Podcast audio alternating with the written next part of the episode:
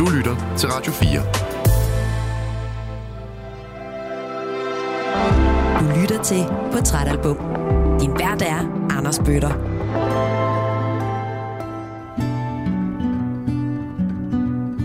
Rigtig hjertelig velkommen tilbage til Portrætalbum her på Radio 4, hvor ugens gæst er skuespiller Morten H.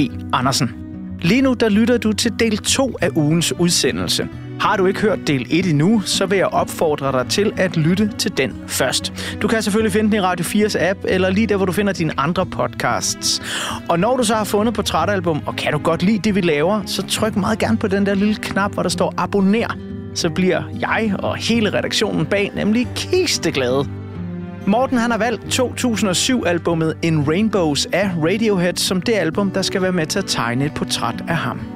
Og i slutningen af time 1, der lyttede vi til Faust Arp, sådan en sød lille ting, men måske heller ikke noget, som jeg vil fremhæve som sådan et, et stort værk på albummet. Og vi sad lige og sludrede sådan lidt om, hvad, hvad er de øh, fede numre, og øh, hvad kan man... Jeg ved ikke, om der er noget, man kan springe over, men du fik i hvert fald sagt i del 1, at nummeret Weird Fishes, det er måske ikke din favorit, Morten. Nej, det er det, jeg skipper, hvis jeg skipper et nummer. Ja. Men ellers så holder albummet fra start til slut.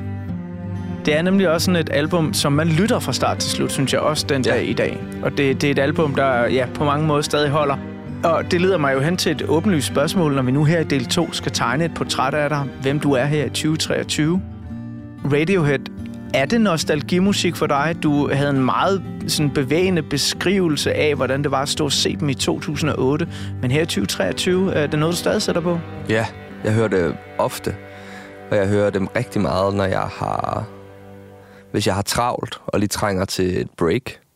Øh, hvor jeg lige kan finde tilbage til sådan mit eget lille rum. Eller min eget øh, safe space. Eller hvad fanden man skal kalde det. Det lyder altså corny alt sammen. Men hvis der er meget larm ude omkring mig, fordi man har, jeg har travlt med at arbejde, eller et eller andet, man skal lave mange interviews og podcasts og sådan noget, ej, så, så er det en god måde at finde tilbage på til roen. Øhm, og, og jeg synes ikke, det er nostalgi, fordi jeg var jo meget i tvivl om, hvilken et album jeg skulle vælge her til det her program. Øh, og jeg kiggede rigtig meget på sådan noget, på Eminem og andre albums, der betød noget for mig, da jeg var lidt yngre, som ligesom Linkin Park og andet musik, men så snart jeg har hørt et par minutter af det, så, så er det ligesom, så er det brugt op for mig. Fordi så er det, så er det bare den, mit nostalgikick, der er indtruffet. Øh, men med Radiohead, der kan jeg ligesom sætte et, et nummer på, hvilket som helst nummer på en Rainbows-pladen. Og øh, så er jeg sådan, nå ja, det her nummer. Og så tager det mig bare på en rejse, og så folder det sig ud. Øhm, og nogle af dem er jeg blevet glad for senere, og som jeg for eksempel synes jeg Body Snatchers, som er nummer to på albummet, var svært at høre, da jeg var ung. Men når jeg hører det nu, så er jeg, så er jeg sådan, hvad sker der for det der nummer? Og så udvikler det sig bare i sådan den smukkeste, der er sådan en sindssyg dynamikskift hen mod slutningen af det. Så det bliver det, sådan det vildeste rocknummer på pladen, egentlig. Jeg så det, jeg vil sige med det, er bare, det det er et eksempel på, at, at, øh, at det er kompleks musik, som virkelig fortæller en historie, og som indfanger mig, når jeg sætter det her album på. Jeg er underholdt hele vejen igennem. Når jeg hører dig snakke om det her album om Radiohead, så lyder det lidt som om, at Radiohead, det er, det er dit. Det er noget, der minder dig om dig selv. Hvem du er. Ja, det gør det. Jeg havde faktisk øh, en overgang, havde jeg en regel. Du ved, når jeg spiller en rolle, så laver jeg alt muligt. Nogen vil sikkert sige, at det er unødvendigt, men det er også fordi, jeg synes, det er sjovt. Så laver jeg en masse research, forarbejde og læser en masse tekster og prøver at finde inspiration. Også nogle gange i noget, der ikke nødvendigvis har noget med filmens tema at gøre, men sådan for at prøve at holde det i live for mig, hvad rollen går igennem. Og der laver jeg også tit playlister til dem. Og øh, så havde jeg en regel på et tidspunkt om, at jeg ikke måtte bruge Radioheads musik til det. Er det rigtigt? Fordi øh, jeg, det var mit privat. Det har jeg altså brugt flere gange, fordi øh, det var pisse godt. Og, øh, og nogle gange så... Jeg, for jeg ved ikke, hvad, hvad jeg skal kalde det, øh, uden at lyde... Øh, med far for at lyde religiøs, så er det en form for åndelighed i deres musik, som jeg synes er sindssygt vigtigt i kunst også. Som er, at det øh, kunst øh, handler om, handler om øh, mennesker og det, der findes imellem os og inde i os. Og det synes jeg, at øh, de sætter ord på. Jeg, jeg tænkte også, på en eller anden måde, så sætter Radioheads musik også lyd til at være i tvivl, eller befinde sig i et mellemrum mellem øh, beslutninger, eller øh, handlinger. Og det er sådan et sindssygt menneskeligt rum, som er ligesom et rum, mennesker kan være i, men ikke. Fordi så er man inde imellem sit instinkt og i sin intuition og sin logik. Man er ligesom et sted, hvor man... Hvad er det for et rum der? Det, det sætter Radiohead godt lyd på. Men det rum peger jo også tilbage til, hvad du sagde i del 1 med, at du oftest ikke forstod, hvad Tom York, forsangeren i Radiohead, han synger, og især på en Rainbows. Mm. Men Jeg tænkte på at spørge dig, fordi du har lavet det der øh, øh, P6 Beat Elsker Radiohead-program, Ja. og øh, jeg tænkte på at spørge dig ind til teksterne faktisk, fordi jeg har, jeg har med vilje ikke læst dem. nej, Nu har jeg kan teksterne på de sange, jeg selv kan spille ja. øh, med Radiohead.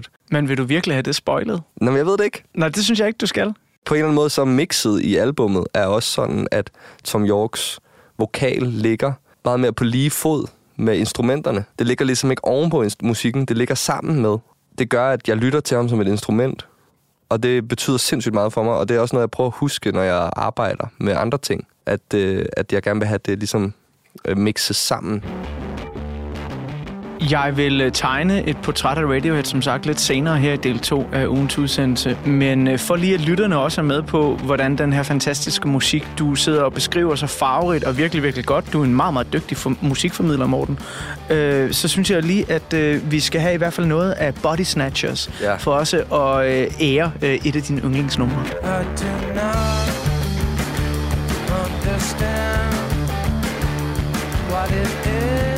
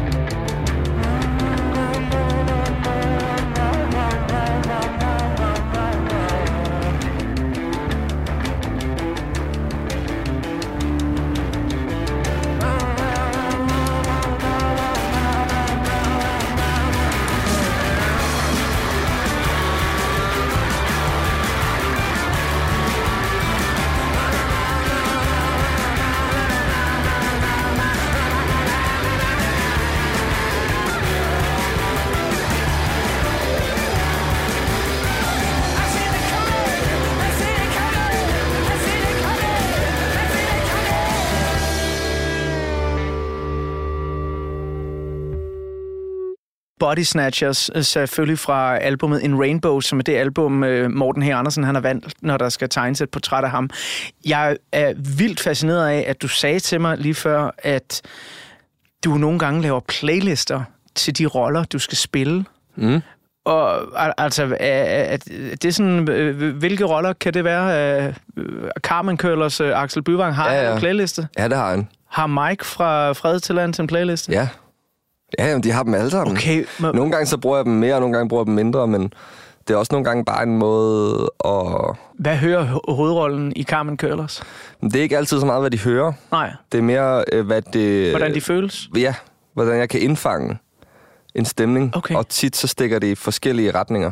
Jeg vil ikke afsløre hele playlisten. Nej, det behøver du men heller jeg ikke. kan godt øh, fortælle, at jeg har... jeg ved ikke, om jeg tør sige det. Det er så pinligt. Det er overhovedet men, ikke øhm, pinligt. Det er øh, tværtimod sindssygt interessant, og noget, der gør mig lykkelig, at der er skuespillere, der arbejder med musik på den måde. Jeg har, okay, nu kan du høre, se her, jeg har, øh, det er en lidt bred vifte, nu får du lige, jeg har blandt andet på Axel Byvang, med blandt mange andre tracks, der har jeg øh, Nobody Speak af DJ Shadow. Og så har jeg Heart of Gold af Neil Young. Searching for a heart of gold. As Long As You Love Me af Backstreet Boys. I don't care who you are, Fuck, det er fedt, det her. what you did, as long as you love me. Der er også en masse tracks fra 60'erne, men fordi det, det handlede ikke så meget om, hvad, hvad de faktisk hørte i 60'erne. Nej, da jeg nej, lavede nej. Den. Det handlede mere om et, øh, en energi, Men det er jo en arbejdsmetode, det her. Altså, det, det er jo research, synes jeg, når, Ja. når du går ind og prøver at lægge en følelse på de karakterer, du skal spille. Øh, du øh, fortalte jo også i del 1, at øh, da du skulle øh, spille din øh, øh, efterhånden meget kendte rolle som psykopaten Mike i Fred til Lands, øh, jamen der øh, forberedte du dig ved at øh, tage til mekaniker øh, Mhm. ned på Fyn og gå rundt sådan i et værksted nogle dage og skrue på nogle biler og sådan noget, ikke? fordi det, det er noget, noget af det Mike han gør i serien blandt andet. Ikke? Jo. Og det er jo nærmest sådan en fysisk forberedelse på en rolle. Har du sådan øh, Øh, greb, du altid vender tilbage til, altså ud over playlisterne, når du skal researche til en ny rolle? Altså er der, er der så ting, som typisk Morten H. Andersen gør, øh, som, som du har det rigtig godt med at gøre? Ja, der er ligesom... Der, der er tre ting, som altid sker. Der er flere. Altså, jeg, laver, jeg køber altid en ny notesbog, og så tegner jeg rigtig meget i den. Mindmaps og stikord og pis og lort, ikke? Øhm, bare for på en eller anden måde at sætte det i system, fordi det er nogle gange lidt flyvsk, hvad det er, vi laver øh, skuespillere. Så laver jeg en... Øh, jeg laver næsten altid en playlist. Det kan også nogle gange være en playlist, der prøver at indfange filmen, eller stykket, ikke nødvendigvis bare karakteren. Men ligesom, øh, jeg er i gang med en lige nu, fordi vi starter prøver på øh, Don Juan på det kongelige teater i næste uge. Så er jeg i gang med at bygge en playlist op til det. Øh, den bliver juicy. Ja, den er rigtig juicy. Den er også meget fed, altså. Den er meget sådan, også sådan lidt en fuckfinger til alt det etablerede. Øhm, men så har jeg altså altid en, en god gammel Google-søgning, hvor jeg bare samler billeder. Jeg laver en billedbank af film, jeg har set, eller artikler, eller alt muligt, som ligesom peger ind i tematikken i det, vi er i gang med at lave. Og så laver jeg også en liste over film, jeg skal huske at se, inden det går i gang. Hvis det er en filmoptagelse, så har jeg, laver jeg tit en liste med... Nogle gange spørger jeg også instruktøren, men jeg prøver tit lige at se en filmliste, noget jeg skal have set igennem. Det er ikke altid, jeg når det, men bare det, at jeg har reflekteret over, hvad er det, vi skal lave. Øh, det, jeg tror, det er en måde at arbejde på. Og jeg ved ikke om... Seriøst, jeg tror, der er mange, der vil sige til mig, at jeg skulle slappe lidt af. Men det er også, fordi jeg synes, det er sjovt. Det gør, at jeg føler, at jeg står der med noget andet end mig selv. Jeg prøver altid på en eller anden måde at øh, slippe for mig selv. Når jeg skal påtage en rolle, så prøver jeg at slippe for mig selv. Så derfor så finder jeg ud af, hvad kan, hvor, hvad kan jeg kigge ind i, hvis det ikke skal bare være mig selv, jeg bruger. Men noget af det, som jeg øh, nyder at se på, når jeg ser dig spille skuespil, er, at det er så alsidigt. Altså, der er ret langt fra din rolle i sygeplejeskolen over til Herrens Veje, over til Fred til Lands, øh, Chrysanthemum og, og så videre. Ikke? Øh, og jeg talte med Lars Rante for et par uger siden om det her med at være en alsidig skuespiller, at man, man kan udfylde mange forskellige roller. Mm. Og der de metoder, du nævner her, det er vel også en måde at opnå den alsidighed på. Altså virkelig prøve grundigt at sætte sig ind i, Ja. hvor er det, vi skal hen i den her rolle. Præcis. Altså, jeg ser det meget som, øh, hvordan kan jeg spænde buen? Altså, hvordan kan jeg, hvis, lad os sige, det er... Øh, øh, det, det er let at snakke om fred til lands, fordi det er så tydeligt en karakter. Man kan også snakke om sygeplejeskolen, for det er også så tydeligt en første elsker på en måde. Så hvordan kan jeg trække ham øh, ud i en... Øh, hvordan kan jeg gøre ham øh, mere markant? Og ikke bare stå og lade, lade, det arbejde, lade teksten arbejde for mig, men hvordan kan jeg påvirke det? Hvordan kan jeg krydre det på en eller anden måde? Og der er mange, jeg tror, der er mange, det er meget forskelligt jo, hvad man tror på som skuespiller. Der er mange, der vil råde en til, don't overdo it. Men jeg er bare mere på, jeg ved ikke, jeg er nok mere interesseret i at risikere at lave en kæmpe maveplasker, end jeg er at play safe. Ja, okay. Og øh, fordi, ja, så, så kunne jeg godt, så tror jeg, i forhold til mit temperament, så vil jeg nok hellere lave noget andet. Så det er nok en eller anden form for, øh, der skal være en risiko.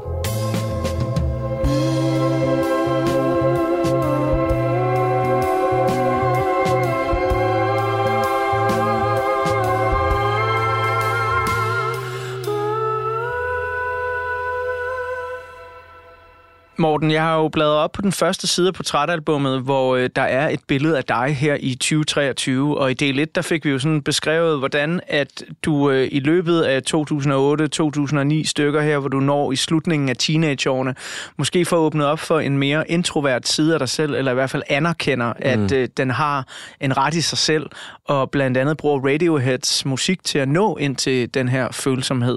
Og det synes jeg var enormt øh, smukt øh, beskrevet. Men hvis vi ser på billedet, er der her i 2023, og lige træder to skridt tilbage, det kunne være et polaroidfoto, der er taget på den her regnfyldte augustdag, hvor du sidder her i Radio 4 studie. øh, og vi så skal beskrive det. Jeg, jeg spurgte jo det lidt, hvem du var i 2008. Mm. Så hvis vi skulle gøre det samme her, hvem er Morten H. Andersen så i 2023? Han er øh, 32 år og har lige præcis øh, færdigbygget en indbygget reol i sin lejlighed. og er meget stolt af den, og havde, og havde fanisering på den i går med to venner, som kom forbi og drak et glas. Har du holdt fanisering på din nye reol? ja, bare min kæreste har holdt den, fordi hun har malet den. Jeg har bygget den, og så har hun malet den, og vi er begge to meget stolte, fordi vi har aldrig bygget noget før. så, så Mega flot. Tillykke med den. Tak skal du have. Jeg ved ikke, jeg prøver at undgå at svare på det, Ja, det for jeg kan jeg synes, godt det er mærke. så svært at, øh, at indfange. Ikke? Øh, altså i princippet, den beskrivelse, jeg lavede af mig selv i 2008, den er jo lavet ud med, med mit 2023-blik. Mm. Ja. Og det er nok derfor, jeg så godt kan sætte ord på den introverte side, fordi det stadig er noget, jeg er i gang med at prøve at acceptere. At jeg... Øh, Og det er noget af en rejse. jeg kan, ja, det tager lang tid. Jeg, kan, jeg har også jeg har brugt utrolig meget energi på det, efter jeg blev færdig på teaterskolen. Også min tid på teaterskolen. Altså, alle er så dygtige, der går der. Alle er gode til at være på. Jeg skulle ligesom finde balancen i, hvordan gør jeg det her uden at brænde ud. Ja, fordi jeg tror også, at der vil være nogle lyttere, der sidder sådan og siger, jamen, altså, hallo, han er skuespiller, han, han er på det kongelige teater, han skal Mm. øh, være en del af Don Juan, øh, og øh, vi kender ham fra alle de her roller, der er ekstremt ekstroverte. Mm. Altså, som en introvert, måske følsom mand, har du Mm. godt nok også valgt dig et powerfult, ekstrovert job.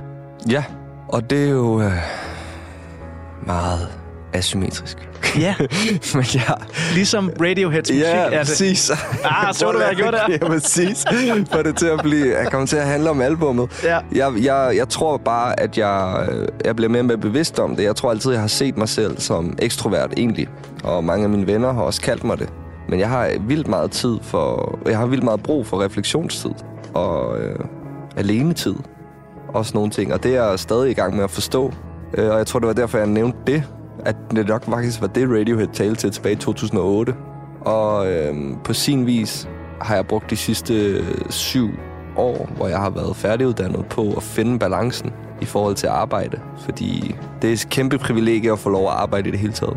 Jeg er sindssygt taknemmelig. Men der er bare altid mange problemer i alt i vores liv. Så når man lige pludselig får mulighed for at arbejde meget, så skal man så er problemet lige pludselig, hvordan balancerer jeg det? Så jeg sørger for, at der hele tiden er strøm på mine batterier, så jeg gør noget nyt med det næste job, så jeg ikke bare gør noget, jeg har gjort før, som jeg ved holdt. Og så er der bare en ny udfordring, ikke? Det er nok der, jeg er i dag. At jeg øh, synes, jeg er kommet længere i den søgen. Øhm, og nogle ting er ved at falde på plads for mig, føler jeg. Noget af det, som øh, lytterne på Radio 4 vil kunne opleve dig i øh, i den her tid, det er den nye film, Når Befrielsen kommer. Situationen med de mange ankomne tyske flygtninge bliver stadig mere kaotisk. Værnemagten vil sprede de mere end 200.000 civile tyskere til hele landet. Ihre Schule ist nicht die einzige. Men det kan da ikke være rigtigt, at vi som højskole skal stå alene med det her problem. Hvad sker der med dem, der hjælper tyskerne? Den skal vi også tale med. en øh, film, der foregår lige i slutningen af 2. verdenskrig, og øh, synes jeg, øh, uden at, at jeg skal komme til at sige med alt for store ord, hvor træt jeg egentlig er af historiske dramaer, der foregår i 2. verdenskrig. Jeg synes snart, DR2 har genudsendt hele 2. verdenskrig. Men det, jeg netop savner i film, det er noget af det, som Når Befrielsen kommer gør, tager et perspektiv, som man måske ikke har set så meget af før. Ja. At vi har her en højskole, der bliver bedt om at huse tyske flygtninge. Mm. Og det er jo folk, der er flygtet fra krigen, fordi det er slutningen af krigen. Mm. Øh, russerne og englænderne bombarderer landet, og det er jo øh, civilister, øh, hvad så end de tror på. Nogle af dem tror på den lille mand med overskægget, øh, andre gør ikke, osv. Og der ser vi netop noget af det her, der ikke bare er... Øh, frihedskampens helte mod de onde, onde tyskere. Men der kommer rent faktisk nogle perspektiver på nogle ting, som jeg synes, den her film øh, taler vildt godt om. Øh, så tak for det til filmen. Tak. det er jeg rigtig glad for. øhm, når man så skal spille sådan en rolle, hvor mm. man skal sætte sig ind i, hvordan det var den her gang. Og nu ja. Skal jeg ikke spoile handlingen, men lad os sige det på den måde, at øh, du øh, mister en i filmen i, i de første minutter, der står der meget nært, og, og det kommer jo så ligesom til at, at spille ind på dine egne holdninger til Ja. tyskerne og, og, og så videre. Ikke? Øh, nu talte vi om før, hvordan du forbereder dig til de her ting. Ja. Det må sgu kræve noget forberedelse at Ja. sætte sig ind i den situation, der er i, øh, når befrielsen kommer. Ja, der er jo alle de faktuelle ting. Øh, 2. verdenskrig. Jeg kan jo på nogen måde have det øh, ligesom dig, at det er en sindssygt dokumenteret krig, og øh, vi, vi kender den alle sammen, og der er jo mangler stadig at blive lavet 117 film om Irak-krigen og Afghanistan-krigen. Og, Lige præcis. så, men øh, det sagt, så tematikken her, som Anders Walter har taget op, øh, er jo bare sindssygt aktuel, og det var utroligt øh, ubehageligt, da vi skulle starte med at optage filmen, at øh, det var samtidig med, at Rusland rykkede ind i Ukraine. Så alting blev utroligt øh, præsent under indspilningerne. Der er nu krig i Europa. Major breaking news this hour as Ukrainian government leaders say the Russian invasion has begun. Og måden, jeg forberedte mig på, var, at jeg, jeg selvfølgelig undersøgte the facts. Øhm, hvad skete der? Hvordan foregik øh, frihedskæmperarbejdet i provinsen? Øh, hvornår ramte datorerne? De sendte også noget rigtig godt baggrundsmateriale ud øh, fra, fra filmens producenter, og øh, bare for at få sådan, tallene på plads. Øh, hvor mange flygtninge drejede det sig om? Øh, hvordan fungerede interneringslejrene bagefter? Hvad... Øh, så alle de der facts læste jeg, men i virkeligheden var de ikke så brugbare i forhold til at spille det. Jeg prøvede med at finde ud af, hvordan kan jeg komme ind i den sindstemning. Var, hvad var det? Og så jeg snakkede med en historiker om det, for ligesom at prøve... Jeg stillede alle mulige dumme spørgsmål, men bare prøv på at indfange, kan man, kan man sætte ord på sindstemning? Hvor kan jeg læse om, hvordan man havde det? Og der var jo de der frihedskæmperblade, øh, og så var der digte også. Så jeg fandt faktisk, jeg læste, jeg havde læst nogle digte af ham på teaterskolen. Øh, en digter, der hedder Morten Nielsen. Ja! Som En er, af mine favoritdigtere. men han er helt fantastisk. Altså fuldstændig ja, Ja, ja. ja. vanvittig, øh, jeg skulle til at sige undervurderet, det er altid et mærkeligt ord at bruge. ja, ja. Men, Men han jeg- nåede bare kun at lave to digtsamlinger. Præcis. Fordi han døde... Øh, Men altså, øh, sådan noget riget af tusind år, og, og mm. de øh, er, er, er bare kriger uden våben. Øh, jamen lige præcis. er, er, er simpelthen så sindssygt smukt. Ja, så ham brugte jeg. Jeg læste meget af det og fandt nogle digte, som... Fordi ham, jeg spiller i filmen, er musiklærer på højskolen. Øh, men også en del af modstandskampen. Og jeg synes, det var en fed karakter, fordi han er intellektuel. Og, øh, og selvfølgelig også dannet, og fordi han er, kan spille musik, så er han jo også på en vis form øh, indført i følelseslivet. Og så det der med, at han vælger at gå til kamp, og har været det længe, har formentlig været leder i den der lokale øh, gruppe i provinsen. Det er bare så fedt, øh, fordi øh, intellektuelle ofte bliver fremstillet som pacifister. Ja. Og der er et eller andet i, at han mener, hvis du står for noget intellektuelt, hvis du står for noget øhm, øh, politisk, så skal du også kæmpe. Det er ligesom hans øh, standpunkt. Så jeg brugte nogle af Morten Nielsens digte også til at få prøve at, at indfange den restløshed og vrede og frygt. Altså den angst, fordi han beskriver også rigtig meget øh, angstens kulde, angstens nat i de der digte. Øhm, det jeg kom frem til var vel, at, at øh, i frihedskæmpernes øh, ge, gelede der, der var der en, øh, en længsel efter at kæmpe i gaderne, når englænderne ville komme og befri os. Så der var sådan et tryk. Mm. Og det, det var det, jeg pitchede meget ind i. Det, er det, der, det der tryk, der var blandt, at lige om lidt er krigen slut, alle ved det. Øh, lige om lidt kommer englænderne og befrier os, så kæmper vi i gaderne. Så øh, det sidste arbejde i frihedsbevægelsen var jo at omdele våben, så vi kunne klare de der kampe. Og det er bare sådan et, det er et virkelig interessant tryk at være i, når man sådan bare går og venter på, lige om lidt går der amok. Men der er jo faktisk også noget i den karakter her. Nu mm. så jeg filmen i går, men, men nu, efter vi har øh, snakket sammen i lidt over en time, øh, så øh, er der jo noget i den her karakter, du spiller, som et eller andet sted også minder mig om dig. Ja, ja. Det introverte, det intellektuelle kontra det ekstroverte og, og det virkelig handlingens mand, ikke? Jo. Altså, han er en, en kompleks mand, ikke? Fordi øh, jeg sad sådan og, og tænkte over, jamen, hvis der ikke havde været krig, øh, havde han været tilfreds med bare at sidde eller bare, men at sidde bag klaveret og, og mm. være musiklærer øh, og, og hygge sig. Ja. Øh, men hvor man også får den der, det er sådan, hmm, der er jo også et eller andet, der driver dig derhen, ikke? Altså, Jo, hvad havde du ikke gjort? Øh, eller hvad havde du gjort, hvis der ikke var krig, ikke? Man har, også, man har også prøvet at sætte sig ind i, at krigen har varet fem år på det tidspunkt. Ja, Altså, det er lang tid. det er virkelig lang tid. Ja. Hvis du tænker på, hvor hårdt det var øh, at leve to år i corona, Mm. og at det føles som et sort hul i din bevidsthed nu. Ja. Så, øh, så det var meget det der med at prøve at hive det op i nutiden. Hive det op, så det føles som nu, Ja. så det ikke føles... Og så havde jo øh, Anders Walter, som har skrevet og instrueret filmen, øh, har jo øh, har et helt vildt god fornemmelse for øh, menneskelig øh, sårbarhed, eller at, at, at selvom man er i kamp, eller står for noget, så har man stadig hele de her øh, sprækker, hvor man er usikker. Og det er, øh, det er han helt vildt god til at indfange, også i sin tekst. Og så havde jeg, mig, jeg havde nogle møder med ham, selvfølgelig, men jeg havde også nogle møder med Pilou, hvor vi også snakkede om deres relation, øh, Pilou Asbæk, og, som spiller Jakob i filmen, øh, og min karakter Birk, deres relation, de er ligesom sådan, Jakob er helt klart lederen, og jeg, Birk er ligesom hans højre hånd, og drømmer måske selv om at blive som Jakob, og fordi han gør det rigtigt. Og det er det svigt, der opstår, når de, når de stå, har, tager to forskellige standpunkter i, hen, i forhold til krigen.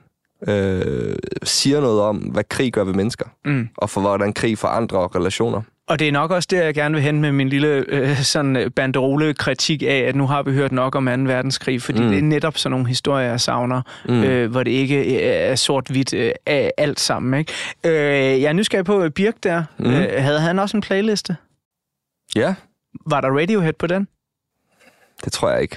Okay. Jeg kan ikke huske det. øh, jeg, jeg har præcis øh, skiftet fra øh, Spotify til Apple Music, Aha. og jeg tror, Birk ligger på Spotify. Okay. øh, Jamen, øh, ved du hvad? jeg kan lige prøve at se.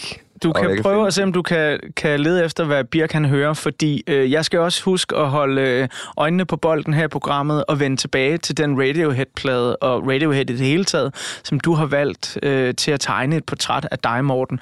Så øh, mens du leder efter, øh, om du måske kan finde øh, Birks playliste, så øh, vil jeg øh, bladre op på øh, den næste side af portrætalbummet, og øh, der er der et øh, billede af Radiohead. De bliver ofte beskrevet som et af de mest signifikante engelske rockbands nogensinde. Men hvorfor egentlig? Jamen det kan du blive lidt klogere på, når øh, vi lige øh, vender endnu en side i øh, portrætalbummet, hvor der altså er et billede af Radiohead, eller On a Friday, som bandet hed, i deres første leveår.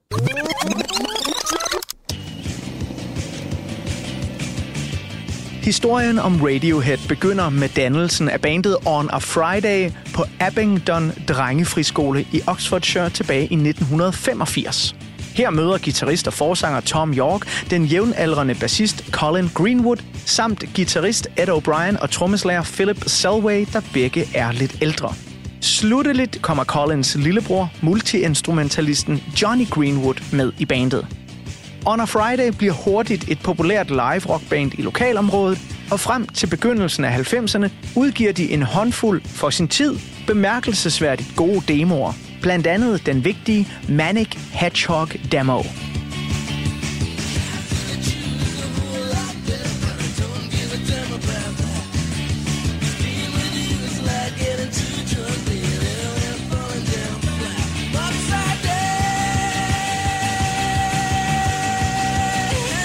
1991 møder bassist Colin Greenwood tilfældigvis en ansat på pladeselskabet EMI i en pladebutik. Demobåndet finder vej til EMI-kontorerne, og da On a Friday i slutningen af året spiller på The Jericho Tavern i deres nye hjemby, Oxford, så er både chefer og mellemledere fra flere forskellige store pladeselskaber at finde iblandt publikum. On a Friday ender med, helt uhørt for et demoband, at skrive kontrakt med EMI på hele seks fuldlængde studiealbums. Pladeselskabet forlanger dog, at de ændrer navn. Bandet tager navnet Radiohead, inspireret af et nummer med Talking Heads. Radiohead udgiver deres første EP, Drill, den 5. maj 1992.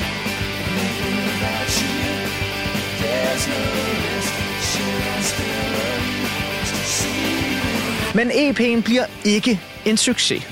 Og i et halvdesperat forsøg på at ride med på de sidste krusninger af grunge-bølgen, så beslutter EMI, at Radioheads debutalbum skal produceres af amerikanere og målrettes det store alternative amerikanske rockmarked. Men også det mislykkedes. Næsten. For imens debutalbummet Pablo Honey fik lunkende anmeldelser og kun solgte moderat, så begyndte første singlen Creep at få global opmærksomhed fra radiostationer og musikjournalister. Derfor genudsendte EMI Creep som single i 1993, og det virkede.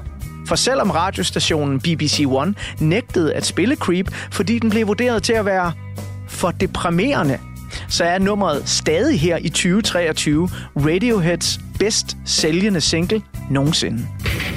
But I'm a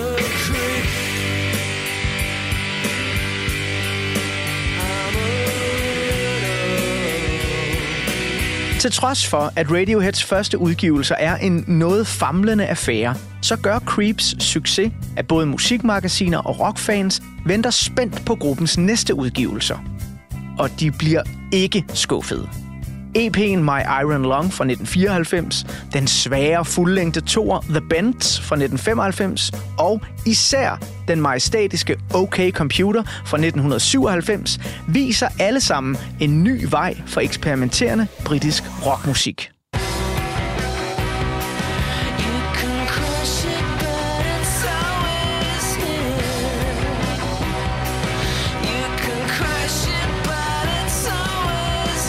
Og da flere af de etablerede bands fra Britpop-bølgen i midten af 90'erne begyndte at lyde lidt som succesfulde sing-along-ekoer af hinanden, så viste Radiohead en alternativ vej. De var overhovedet ikke interesseret i at konkurrere med Blur og Oasis om at sælge flest singler, og de havde ikke Suede og Pulps forkærlighed for den intellektuelle hjertesmerte popsang. Nej, Radiohead de lavede komplekse produktioner og skrev sange om menneskets fremmedgørelse i den moderne tech-verden. Og i 1997, der var det åbenbart præcis, hvad musikforbrugerne gerne ville have. OK Computers første single, Paranoid Android, strøg ind som nummer 3 på den britiske single hitliste. Radioheads højeste position nogensinde.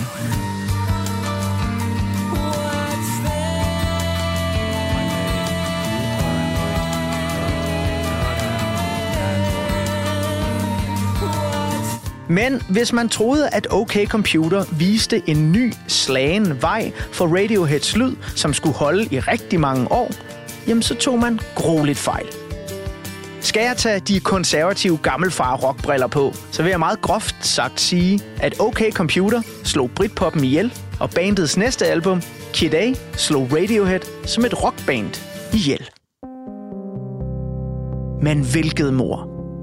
Hvilket album? Jeg husker tydeligt at stå i pladebutik i Svendborg, da Kid A udkom.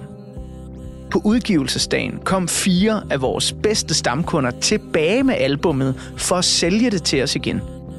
De havde håbet på en OK Computer 2. I stedet fik de et håndspillet, ambient, jazzet, elektronisk samlet, eksperimenterende post-rock album.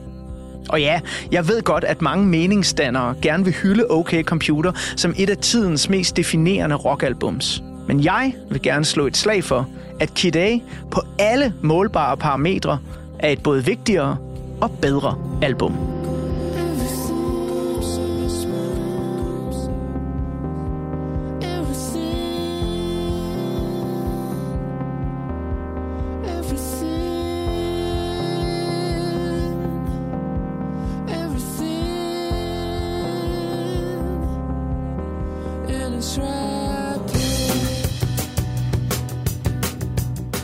Kid A, der altså rystede mange gamle rockfans i deres grundvold, så udkom de udmærkede albums Amnesiac i 2001 og Hail to the Thief i 2003. Herefter så gik Radiohead på en selvvalgt pause. De havde med Hail to the Thief opfyldt deres kontrakt med EMI på seks studiealbums. Så da bandet i 2006 gik i gang med at indspille deres næste album, In Rainbows, blev de af New York Times beskrevet som verdens mest populære band uden en pladekontrakt. Og måske så var det netop friheden fra kontrakter og store pladeselskabers meninger, der gjorde, at Radiohead kom til at udgive endnu et album, som har skrevet sig ind i den moderne musikhistorie. Just as you take my hand, just as you write my number down, just as the drinks arrive, just as they play your favorite songs, as your body disappear. Der er mange gode grunde til, at In Rainbows er et meget signifikant værk, både for Radiohead og for musikindustrien i det hele taget. Efter min mening, så genopfinder Radiohead på sin vis sig selv på In Rainbows. Det lykkedes dem nemlig at fusionere den mere traditionelle rocksangskrivning fra OK Computer med de nyere elektroniske eksperimenter. Men det lykkedes også Radiohead at sætte nye standarder for, hvordan man udgiver musik. In Rainbows var nemlig det første store album fra et succesfuldt rockband, der blev lagt til salg online uden en fast pris. Man kunne altså selv bestemme, hvor meget man ville betale for In Rainbows. Ideerne bag den her salgsmetode har lige så mange lag som et stort løg. Men helt overordnet, så ønskede Radiohead at lave en aktivistisk udgivelse, som dels skulle sætte fokus på, hvad forbrugerne ønsker at betale for musik, og dels skulle sætte spørgsmålstegn ved, om man i 2007 stadig havde brug for store pladeselskaber til at udgive musik. Og det virkede. For selvom In Rainbows måske ikke er det bedst sælgende album i 2007, så var det nok det album, der blev talt og skrevet mest om i medierne. Langt de fleste musikmagasiner hyldede Radiohead for at være både innovativt, kreativ og langt foran sin tid. Time Magazine kaldte In Rainbows med afstand den vigtigste udgivelse i musikindustriens nyere historie. Radioheads musikerkolleger var dog lidt mere skeptiske. Der var flere, der mente, at Radiohead var privilegieblinde, i det de som et af verdens største bands jo sagtens kunne give deres musik gratis væk, og alligevel tjene masser af penge på radio airplay og salg af de imponerende fysiske udgivelser, der også kom af en Rainbows. De muligheder har mindre bands ikke. Iblandt kritikerne var blandt andet Lily Allen, Kim Gordon fra Sonic Youth og Nine Inch Nails frontperson Trent Reznor. Men uanset hvad man synes om Radioheads udgivelsesmodel, så skabte en Rainbows en jordskredsdebat om værdien af musik. Og det gjorde den altså i en tid før Spotify, hvor rigtig mange mennesker brugte hjemmesider som for eksempel The Pirate Bay til at downloade musik gratis og ulovligt.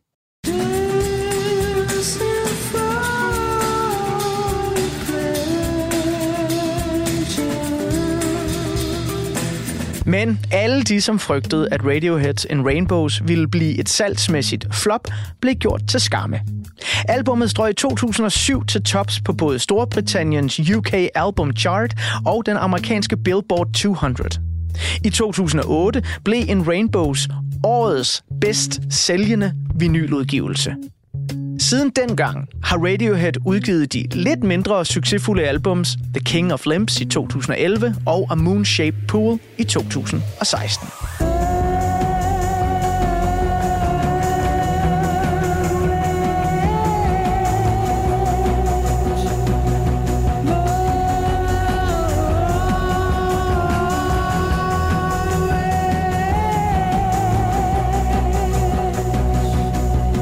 Her i 2023 har Radiohead solgt mere end 30 millioner albums verden over.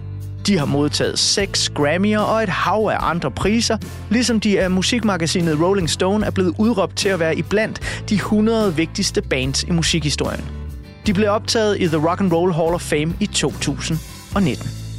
Men om alt det og Radioheads andre store albums betyder en hel masse for ugens portrætalbum gæst skuespiller Morten H. Andersen, jamen det kan du blive endnu klogere på efter det næste nummer fra en Rainbows. Et nummer, der egentlig skulle have været med på OK Computer, men som de bare ikke rigtig kunne få færdiggjort dengang i 90'erne. Det var dog godt, at de gjorde endnu et forsøg cirka 10 år senere.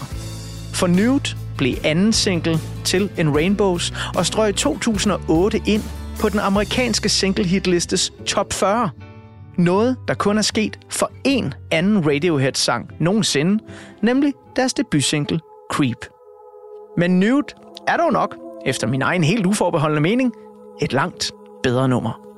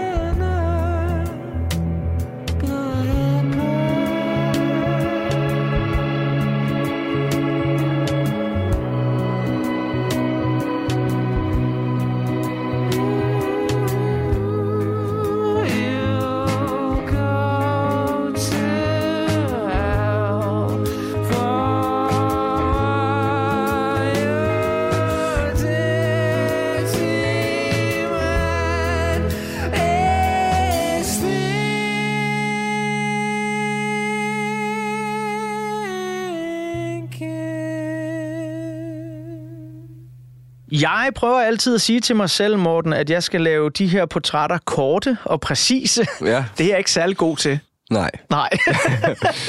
Men jeg håber, du nød en lille tur Præcis. ned Præcis igennem. er det vel. Det er vel meget præcist. Jo, det er Ja, meget ja, ja. ja. præcist, men det er Ja, ikke ja. kort. Nej. Og nu valgte jeg jo så også at lægge en masse fokus på en Rainbow. Så jeg kunne ja. Ja. selvfølgelig også have talt endnu mere om for eksempel Kid A, mm. der ja, som sagt er et sindssygt vigtigt album for mig. Det er et Øh, sindssygt godt album. Ja, er det ikke? kommer lige i tanke. Jo, jo. Men jeg vil også altid vælge Kid A over OK Computer. Ej, hvor er jeg glad Men for, at jeg har Paranoid det. Android er bare øh, et sindssygt nummer. Det er et fuldstændig, fuldstændig vanvittigt nummer. Men OK Computer som plade, mm. er, er, der er Kid A bedre, synes jeg også. Det er jeg glad for at høre. Jeg får nogle gange meget skæld ud for at, at sige den slags ting, men det kan også være, det er, fordi det er nogle ældre venner, jeg har, ikke? Og nogle af dem, der, der simpelthen fik et chok, ikke? Jo, jo, jo. Når du hører sådan hele deres øh, ret store historie her, nu var det jo et kort overblik, der er også masser af BC-udgivelser, og mm. best of, og live, og EP'er, og alle mulige ting, og sådan. Ja. Øh, er du sådan den der type, der har nørdet alle Radioheads albums, øh, eller øh, har du cherry-picked lidt mere? Øhm, jeg har jeg har cherrypicked, men bredt. Bred cherrypicking. Øh, altså, jeg, jeg mø- mødte dem jo med Greatest Hits og så In Rainbows. Øh, og jeg vil altid sige til folk, der ikke kender Radiohead, at In Rainbows er det bedste album at starte med. Ja. Hvis man skal lære dem at kende. Ja. Det er det mest... Øh, det er det, der på en måde er mest easy listening, øh, synes jeg. Øhm, så det var ligesom min start, og så har jeg faktisk, øh, så prøvede jeg jo at købe dem fra starten. Altså jeg gik tilbage og købte Pablo Honey. Det album, det siger mig ingenting. Overhovedet. Nej. Og jeg har også, øh, jeg har også, øh, jeg har- ejer alle deres albums, men øh, The Bends har jeg hørt lidt. Der er nogen, der er noget, der har kvalitet, men jeg hører det næsten aldrig. Så det er ligesom de to første der, der siger mig ingenting, de der to albums. Så det er ligesom fra øh, OK Computer op, at jeg begynder at interessere mig for dem. Øhm, jeg vil vildt gerne høre det der Manic Hedgehog Ja. album. Det har jeg aldrig hørt om. Jamen, det ligger på YouTube. Okay. Øh, der ligger simpelthen en demo øh, fra On a Friday, og, Ja. og der skal man nok tage de briller på, der hedder, øh, vi er i slut 80'er, start Mm. 90'er, ikke? Øh, fordi jeg tror for sin tid har det været, eller det må have været en vild demo, eller så Ja. kommer EMI ikke og siger, vi vil gerne skrive under på Nej, nej, nej. seks studiealbums mere. Altså, det, er jo, det er jo fuldstændig vanvittigt. Ja, det er vildt. Øh, Det er, det er skønt at høre, at du stadig her i 2023 har så kærligt et forhold øh, til... Øh, må jeg kalde det dit favoritband, eller Ja. er det at gå for langt? Nej, nej, det er, det er helt rigtigt. Altså, jeg, jeg kan huske, øhm, hvad var det, vi lavede? Jo, da vi indspillede Fred til Lands, der skulle de komme og spille på Northside. Mm. Så fik jeg... Så snart jeg fandt ud af det, så skrev jeg til min producer, at jeg skulle have fri den dag. Fordi jeg var sådan, du kan ikke lægge en optagelse der, altså. Så jeg blev bare, jeg, blev, jeg, var meget, jeg er meget sådan, jeg skal se dem, når jeg kan se dem. Ja. Øhm, og jeg har også øh, været meget glad for Tom Yorks to soloudgivelser der. Og så for, for at lave en, en lille bro tilbage til, når befrielsen kommer, så er der da også noget Johnny Greenwood på den der playlist for Birk. Nå, er der det? Ja. Altså Johnny Gr- Greenwood, øh, guitarist og ja, multi-instrumentalist ja. i Radiohead, og tror jeg mange lydnørder vil mene, øh, det egentlige geni i bandet, ikke? Altså manden, der, der virkelig kan lave nogle vilde ting, også har lavet nogle vilde film-soundtracks. Ja. Øh, han er simpelthen på den playliste til, øh, når befrielsen kommer. Jamen, han, har lavet et Birk. helt, ja, han har lavet et helt vildt soundtrack til uh, You Were Never Really Here Mm. uh, med Joaquin Phoenix, en, uh, en hævn, hævnfilm, øh, hvor der, han har lavet et, et rigtig godt øh, soundtrack til. Der har jeg bare nummeret, der hedder Tree Strings.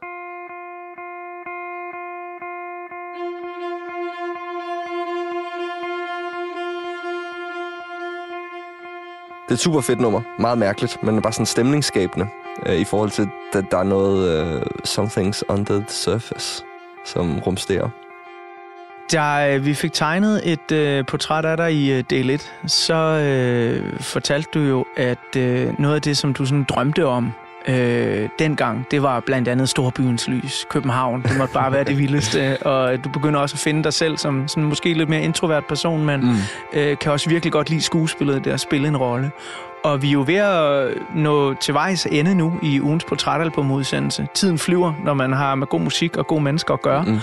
Øh, men her til sidst, når du så sidder her i 2023, hvis vi skal runde portrættet af Morten H. Andersen af, hvor ligger drømmene henne nu? Altså, du har opnået rigtig meget på ret kort tid i din karriere. Mm. Spillet nogle virkelig signifikante roller, der har brændt sig helt ind under huden på mig, i hvert fald. Øhm, så hvad byder fremtiden på? Hvad, hvad, hvad kunne du godt tænke dig? Hvad drømmer du om? Jeg drømmer om at kunne blive ved med at arbejde med spændende roller. Øhm, og så på sådan en mere holistisk måde, så drømmer jeg om, at, øh, at jeg kan øh, ligesom tilrettelægge mit liv, som jeg gerne vil have det. Øh, det er sådan meget, det er måske meget fluffy igen. Men øh, i stedet for sådan at pæse rundt og prøve at være alle de rigtige steder, så vil jeg gerne have sådan lidt mere øh, en målrettet øh, ro i mig selv på, at det, der skal ske, skal nok ske. Og øh, jeg vælger den her retning, og det slapper jeg af i.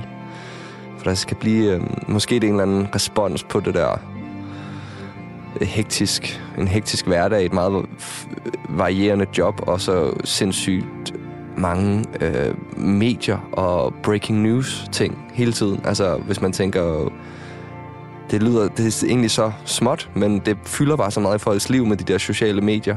Hvis man tænker, jeg kunne godt tænke mig at hvile lidt mere i, at øh, man ikke behøver at være alle steder på en gang.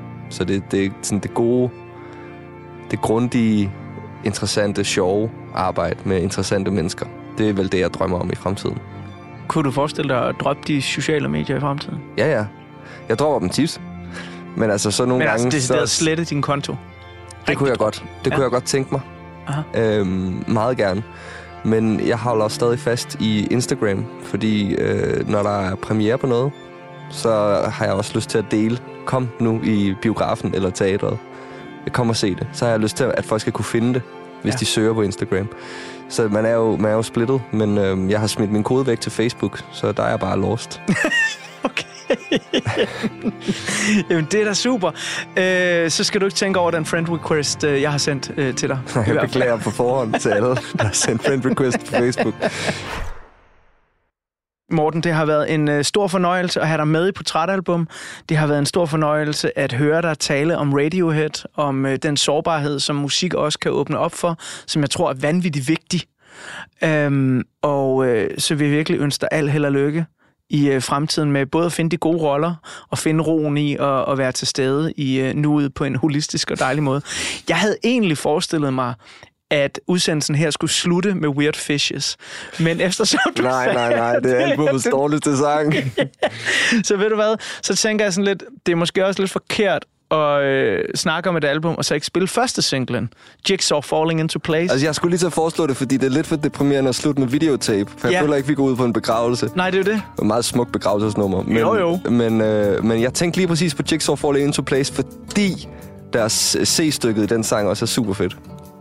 Ah. Morten H. Andersen, tusind mange gange tak, fordi du var med i Portrætalbum. Det var så lidt. Tak fordi jeg måtte.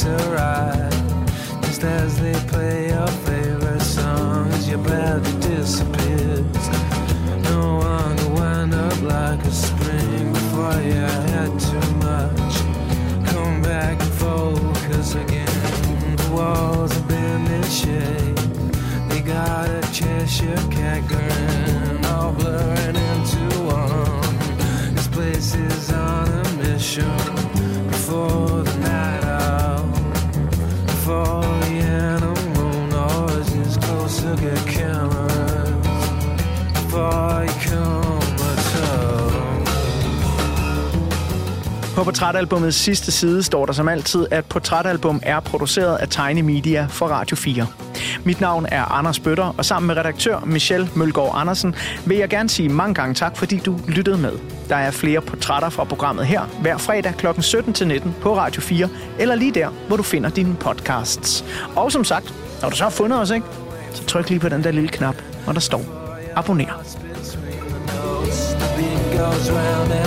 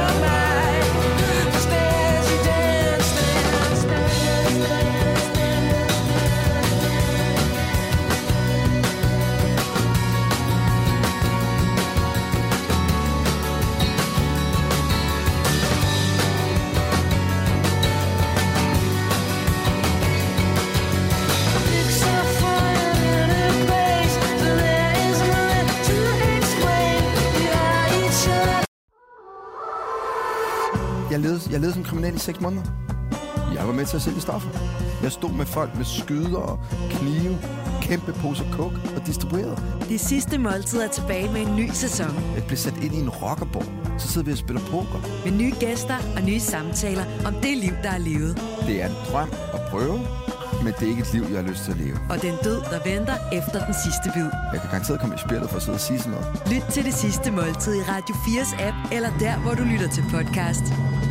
Radio 4. Var det det? Det var det. Ikke så forudsigeligt.